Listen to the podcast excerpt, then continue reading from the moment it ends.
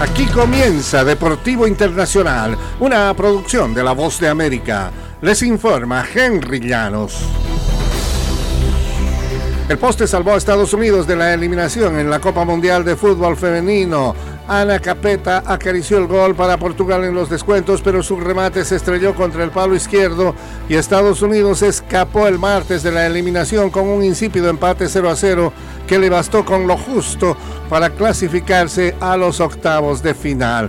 Estados Unidos apenas ganó un partido en la fase de grupos, algo inédito en los mundiales. Firmaron cuatro goles en tres partidos con el 0 a 0 ante las portuguesas. Estados Unidos acabó en el segundo lugar del grupo E por detrás de Holanda y les tocará viajar a Melbourne, Australia, para disputar el domingo su duelo de octavos.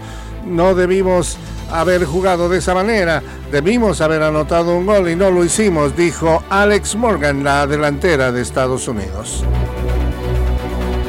Y la NFL y la CBS Sports anunciaron el martes que el Super Bowl de esta temporada tendrá una presentación enfocada a niños en Nickelodeon, lo que marca la primera vez eh, que en el Super Bowl cuenta con una transmisión alternativa en otro canal. CBS posee los derechos del Super Bowl 58 que se jugará en Las Vegas el 11 de febrero de 2024.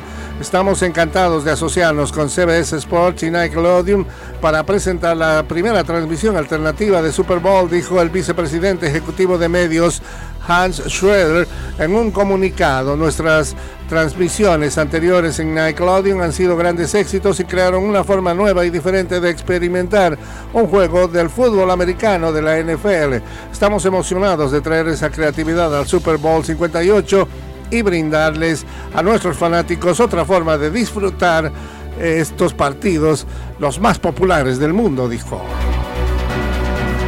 Y Bruce Arena, técnico del Revolution de Nueva Inglaterra, quedó suspendido mientras la Major League Soccer investiga acusaciones de que emitió declaraciones insensibles e indebidas, según ha confirmado el club el martes. Se desconoce lo que habría dicho el estratega de 71 años. Arena ha sido una figura prominente del fútbol en Estados Unidos durante los últimos 30 años.